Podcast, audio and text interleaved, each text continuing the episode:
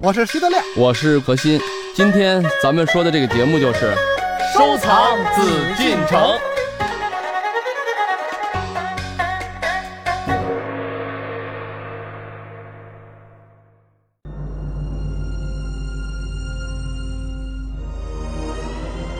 这是十二幅藏于清代深宫的美人图画，画中的女子却身着汉族服装。这套原藏于圆明园的图画深得雍正皇帝的喜爱，命人将这十二幅图从画屏上拆下，着垫纸衬屏，各配作卷杆藏于宫内。画中女子或品茶，或观书，或沉吟，各不相同。却都似乎在展现着清宫女子的生活，她们究竟是何许人？她们真的是雍正皇帝的嫔妃吗？这套图画最初创作时的目的到底是什么呢？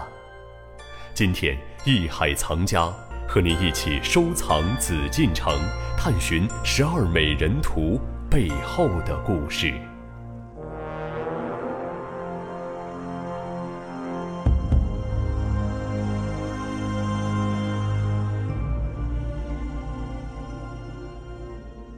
好，欢迎大家关注我们的艺海藏家。今天呢，又是我们收藏紫禁城的日子。我是永峰，我是何鑫，我是徐德亮啊，我是说相声的 何鑫。你们俩一块来的。我是故宫的观众徐德亮啊，我是听相声的何鑫。太贫了。好好好，言归正传哈，咱们今天呢，要和大家一起说一说《十二美人图》。今天一说起《十二美人图》，实际上真是有很多可以聊的。呃，为什么呢？不光是聊美女啊。它的来龙去脉，可能很多听众朋友们也都知道，或者是或多或少的看到过。如果没有看到的话，当然今天我们讲的这个十二美人图，希望大家一定要去什么网上啊、书籍里面啊、画册呀去看一下，因为一旦看到了以后呢，就会跟我们今天聊的东西去验证。首先，今天讲绘画嘛，绘画咱们都说是主要是视觉的艺术，所以我相信我们这可能一些略显苍白的一些语言呀，或者说是描述啊。毕竟可能是达不到那种非常呃直观的效果，嗯，这是遗憾啊。但是呢，为了这些方便啊，很多听众们，我们也简单的聊一聊。如果细心的朋友去看这十二个图画，会发现一个什么问题呢？它实际上呢像四个人。并不是十二个面目全不一样的美女，当然说了，大概一看都挺漂亮的，对，端庄眉清目秀，哎，但是呢，其中有一些差别，好像以四位就咱们现在俗一点说四位模特为前身啊。曾经在八十年代的时候呢，包括黄苗子先生、朱家进先生，我们的老先生都对这个东西做过一些论述。为什么呢？因为它很成系列，同时呢，这个美人图卷呢，它的历史啊特别有意思，在雍正继位前后。作品已经出现了。说起这个十二美人图的这个历史呢，首先呢，咱们说发现的时候，并不是这个十二个头这个画卷这么出现的。为什么我们把这十二个美女放在这一起聊呢？因为它首先出现在屏风上。这个作品呢是宽九十四，高幺八四，非常大，好高啊！这是画心，非常大了，很大。高。因为上回有人求我的字儿，说您给写张字儿，我说可以呀，说您给写大一点，我们想挂起来裱好了。我说多大的？他说九十乘一米二。后来我一算，我说不成，为什么不成呢？没那么大笔，没那么大纸啊，因为四尺的纸宽下去就是六十七。嗯，这一看就德亮还是大字被求的少。对，关键卖不出去。这个边上裱上铃子，裱上框，它就不用那么大。人说就要那么大，后来我就没法给人写，只能去买六尺的纸吧。我又觉得不合算，所以就知道我们大家经常写字画画的那个最常见的那个宣纸的规格，就是六十七乘一。百三十八才这么大，完了，我们刚才说这是多少？九十九十一百八十，对就非常非常大。九十四这么长这么大，接近于真人的效果。这十二个美人啊，围在一起的感觉，真是香风扑面。而且它的绘画的效果是写实，同时也有一些西方的明暗的一些渲染。因为在雍正时候嘛，已经借鉴了很多西方，因为那时候郎世宁已经来了。然后他呢就带过来了很多西方的绘画的这种特点，但是呢，很多人说，哎呦，这个是不是郎世宁画的？因为一看到这种工笔啊，很细致、很写实的东西，就会归到郎世宁。又不是，他有这个破尘居士啊，这些印章啊什么的，这些东西呢，都是他在雍亲王之前就在这个雍正登基之前常用的东西。而且他这个十二条屏呢，又是后贴在圆明园。咱们聊这幅画，实际上。这张画客观的来讲，并不是在画品来说，我们说中国绘画史，包括故宫的收藏的这个画品啊、画录啊、绘画的名家作品中，它不是一线作品。它跟说什么四房的作品啊，但是呢，在故宫的为什么地位又如此之高呢？我觉得这样的题材可能也不会列入到一线作品吧。嗯，不是，那也未必。那也未必。人人物图也是很重要的作品题材。这个是断断不能这么说的，是因为它太写实了吗？还是因为它的作者？我觉得他呀，可能是怎么说呢？就是第一呀，装饰画。从绘画的角度来讲，不仅是写实，你看咱们很多的帝王像非常好，嗯，但是我们来说艺术作品来说，咱们说以前梁凯《太白行吟图》什么的，聊一聊泼墨，仙人，对吧？嗯，那那些作品好像没那么写实，嗯，八大的。对吧？徐渭的等等，咱们说的这个印象派，咱们不说以前的那《海西坦夜宴图》啊等等，《清明上河图》那种写实，跟咱们看到现在的这种写实有什么差距？一种格调上的差距。也就是说，这十二美人图，并不是说每张图画一定啊有多高的，因为什么？宫廷画工首先它的起点就很高，毋庸置疑，它的技法问题不用考虑，它的技法是很成熟的，艺术水准是很高。但是很高，为什么又没有到了另一种说杰作啊？非常好的作品呢，它并不是说我这张画画出来要流芳百世，我只是要在某个地方做去装饰，嗯，实用美术，哎，这种实用美术决定了它的格调，又不需要到了一个传世作品这种程度，嗯，画的功夫有没有？宫廷画家的水准一定是够。所以说，咱们看到的美女给人的感觉是什么感觉？清新、秀丽、端庄、文雅，这是皇帝首先要表现。他认为当时封建君主他的审美。刚才我说了，这个绘画的每个作品中，实际都蕴含着什么？帝王，也就是说雍正他的审美的取向，他欣赏的取向。如果真的啊，听众朋友们细细的品味这十二美人图的时候，就会发现，咱们就仿佛进入到了一个博物馆。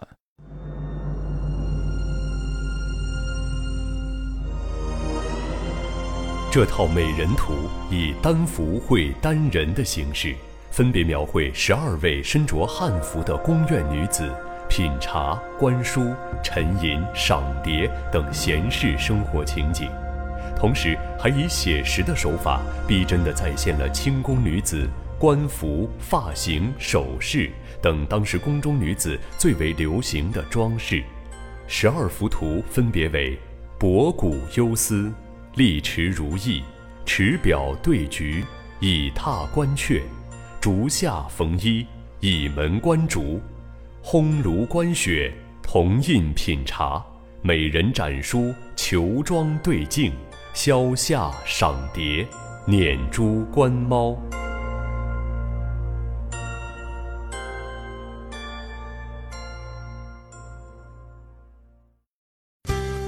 您正在收听的是。艺海藏家进入到了另一个空间。你想，这么大的作品，十二幅围在咱们这个，当时它是放在圆明园的一个书堂里头。为什么还放在书房？它没放在什么大的什么陈设？因为书房是什么？是心情最安静的地方，也是最闲逸的地方。因为皇帝是处理国家政务的。因为中国画的艺术也有这样，花鸟人物相对来讲，中国画很奇怪啊。你看西方绘画人物的，咱们说绘画的这个类型的作品是档次最高的，然后才是静物。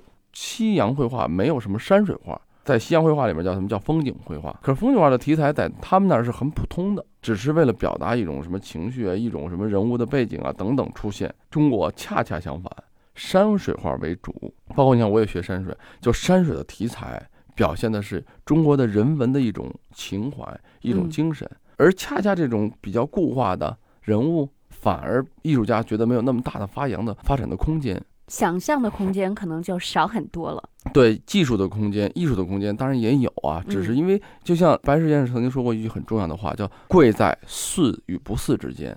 也就中国绘画呢，它不是为了表现这个人。他也不是为了表现这个花这个草，嗯，所以说他画的山也不是为了表现真正的山和水，因为山水它的造型要求是最低的，人物你画成歪脸，它就是不好看，所以它有局限。所以中国绘画很有意思啊，这个东西实际上我现在聊的可能有点过了啊，变成这个艺术的一种看法了。我刚才就想，如果要是这十二美人图像大挂历似的放在书房里，您刚才那么一描述，我觉得德亮都羡慕的不行了。德亮羡慕，当然咱们实际上很多听众也明白啊，嗯，他可能是一种比较原始的羡慕，没听说。看见美呢，但哎我但是要是羡慕啊，我跟你说还真会羡慕。但是我要羡慕，绝不羡慕那些美人儿，嗯，因为那些美人儿看着确实不够美。因为我们现在的审美和过去确实不太一样。就是我们看什么唐伯虎画的美人儿啊，什么之类的，那细的成一我知道条的那种你喜欢现在都什么美，呃，不好看。这个我会口流这个口水啊，这羡慕什么呢？就这画上其他的东西。什么？哎，你比方说有这么一呃幅叫不用说，我心里就明白博古。幽思，嗯这女的呢坐在斑竹椅上垂目沉思。现在、别的不说啊，就这一句啊，你听听啊，女的坐在斑竹椅上垂目沉思。是你知道这么一个好的斑竹，你知道现在多少钱吗？就一哎哎哎节儿。，永永峰啊，咱就说到上古了。呃不是，对我刚要说，他有一个斑竹，真正斑竹上古啊，嗯他都得美好几天。嗯，您一说斑竹椅，你就现在一个好的斑竹一管儿，就是大概一尺来长吧，一个竹筒，嗯，好一点的就要几千块钱，甚至再好的，比如如果是香妃竹得上万块钱，就光是这么一节竹筒。嗯你想想，我们现在能见到，比方说斑竹这个牌子，过去老的民国时候的那些个小鸡儿，就是茶几，或者是小箱子儿。我们都觉着非常非常漂亮，就那点东西恐怕也得值几万块钱那么一件东西啊！你一个椅子，这多粗的斑竹，那个我不知道德亮呢仔细看没看过这十二幅那个美人图卷啊？嗯我估计可能没太全仔细看，嗯或者是看了一部分啊。嗯嗯因为确实是如他所言啊，就是说咱们大家如果要听德亮一说，哎呀，班主椅，觉得哎呦这真是挺好的啊！你看这人那时候班竹那么珍贵的东西，现在来说这么珍贵，但那时候只是班竹椅。但是呢，如果你要仔细看的话，我估计不仅是德亮的口水啊，我相信很多听众朋友们，如果要是你们仔细去看这些图卷，你会发现它的背景，不管是在室内的还是室外的啊，室内像博古优斯，咱们老说博古架，博古架呢，当然说了，咱们要研究这种古家具的时候，就博古架，咱们现在叫俗称多宝格，曾经咱们讲过，对，为什么叫多？宝啊？就是放了很多宝贝，顾名思义嘛。嗯能有这种架子产生的时候，说明什么？盛世收藏，就是肯定有很多玩意儿放在上面。可是你看看人家上面放的是什么什么玩意儿啊？有官窑，有汝窑，有哥窑，嗯，有花姑。当我把这些几大名窑一说出来，有钧瓷，我相信很多藏家那个时候就连这件东西的瓷片，现在咱们都说国宝。何况乎他在摆的还有什么德亮最喜欢的宣德炉，而且都是非常写实的。所以说呀，看美女挂历的时候，完全忽视美女，看美女以外的东西，这才是收藏之道啊！本来啊，听的那么违心呢？对对对，最重要的一个问题就是德亮说了，这个十二美人图啊，哪个美人他也拥有不了，索性还不如说背后的一些小玩意儿。那些东西也拥有不了啊！刚才德亮所说到的，说这些美人不美，嗯我倒有不同的看法。我还真觉得她们挺美不。是，就因为这些个女的跟跟现在的人吧审美不一样，现在男的都会觉得这女的，呃，你说也是瓜子脸，反正但是她没有女人味儿，所以永峰就喜欢，哎呀，夸一下，知道吧？女人就是这种心态。哎，不不，看见一小胖妞儿，那孩子多好啊，多可爱呀、多有女人味儿，多好玩儿啊！真看一大美女，什么玩意儿，俗死了！他们女人都这样，知道吗？不，这个但是某些素质低的男人也是像德亮这样。什么叫女人味儿？这个我就说，我跟永峰在这个问题上是。咱们接着。聊这美人图吧，咱别别对，就是美人图，咱们带出来这种审美啊。嗯，嗯咱们今天所要讲的这个审美的这种概念，实际德亮给咱们起了一个好头儿。为什么呢？因为很多人都会说，确实觉得一般。这个大家觉得一般，因为咱们现在咱们看的清宫剧、大美女，包括一些电影，咱们也实事求是的讲，也薄露透，衣服很薄，有时候还会露，再加上一点透。因为现在的观念很开放，确实对人的审美有影响。但是不管怎么样，我觉得就是这个十二美人图啊，通过一些啊这个美女整个这个美人图卷，还有它背后的陈设，它实际上每一个美人都放在一个很写实的环境中。为什么？营造出一个皇帝啊，雍正他当时在书房一种轻松。就是很多以前啊，在聊到这个十二图卷的时候，会说这个什么雍正十二妃，但是我们现在有一个疑问啊，嗯，她到底是不是雍正的皇后或者妃子，一还是仅。仅普通的一些民间女子？这个为什么我刚才跟你讲的这个审美的这个问题来说，嗯如果她真的要是画她的妃子来讲，那好，变成了写实的，我画我的妃子，画她的福晋呀等等啊，那可能咱们说了，我对当时清宫的他皇帝的欣赏眼光啊，嗯，或怎么样，你还觉得可以有这个仁者见仁，智者见智的一种看法。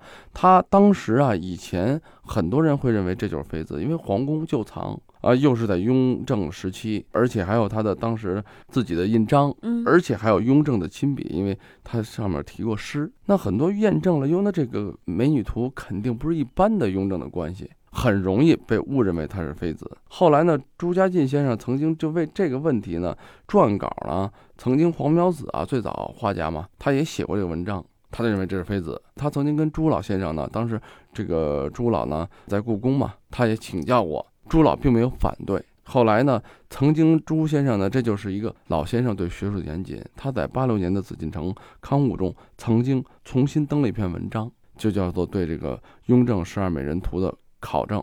他是首先向黄苗子先生致歉。嗯为什么致歉？他说因为我的意见可能影响了苗子先生的意见，因为他曾经这个文章写了这是十二妃。他说这样的话呢，我觉得呢我的观点会影响到别人。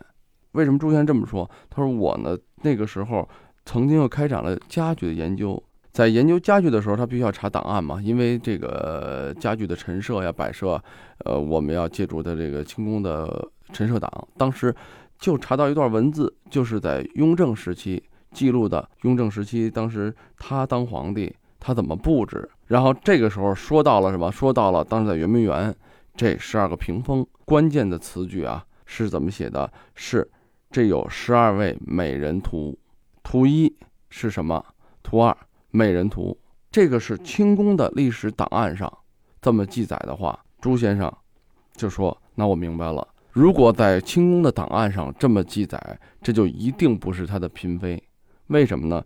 因为以前皇宫的记载啊是很严谨的，到什么程度呢？他现在是皇帝，他即使不是皇帝，他是亲王，只要是皇家的啊，他对福晋的称谓啊，比如说我画一个皇后，那不能说是皇后，呃，不能说她的名字，说是这皇后是什么？是美人，不行，那是绝对不能够的，一定要用什么？要用喜容，哦，喜欢喜的喜的喜，容貌的容，嗯喜容也可以，甚至有的时候可以就叫做主位，比如说某某某妃喜容，嗯如果要皇后，比如说孝庄皇后喜容像，呃，或者是比如说某个嫔妃某妃喜容，或者某嫔喜容常在喜容，那去世之后，比如说您刚才说到孝庄喜容，啊能有这样的说法孝庄仪容了呗。啊，对，不不不，去世的时候也要尊称她嗯，皇太后。那你要说看什么时候记录这个档案了，对吧？这个档案就是她这孝庄皇后她在的时候，比如现在我档案说到了这个孝庄皇后，那肯定是皇太后，她得必须得有一个主位，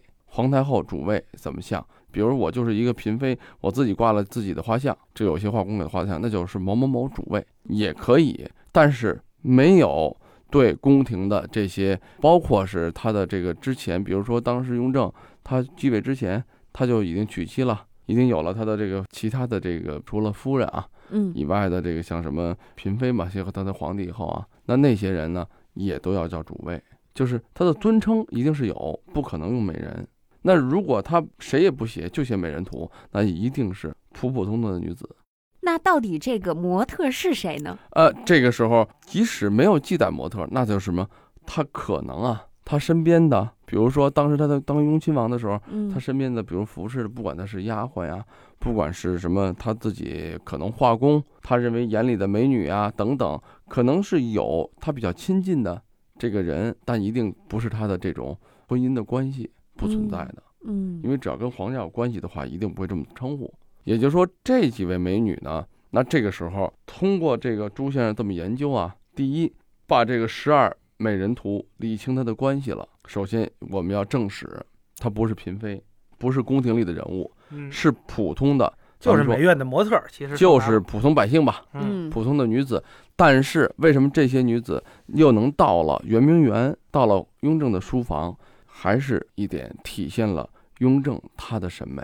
那他的审美是告诉咱们大家什么，并不是现在一定是要什么瓜子脸很漂亮，呃，什么大眼睛啊等等啊，不是这种普通的。实际上，你看这些美女，确实像德亮说的，从面容来说，并不是说以现在美女的标准多漂亮，不是。我们看到她背后的气质，每一位美女的仪态。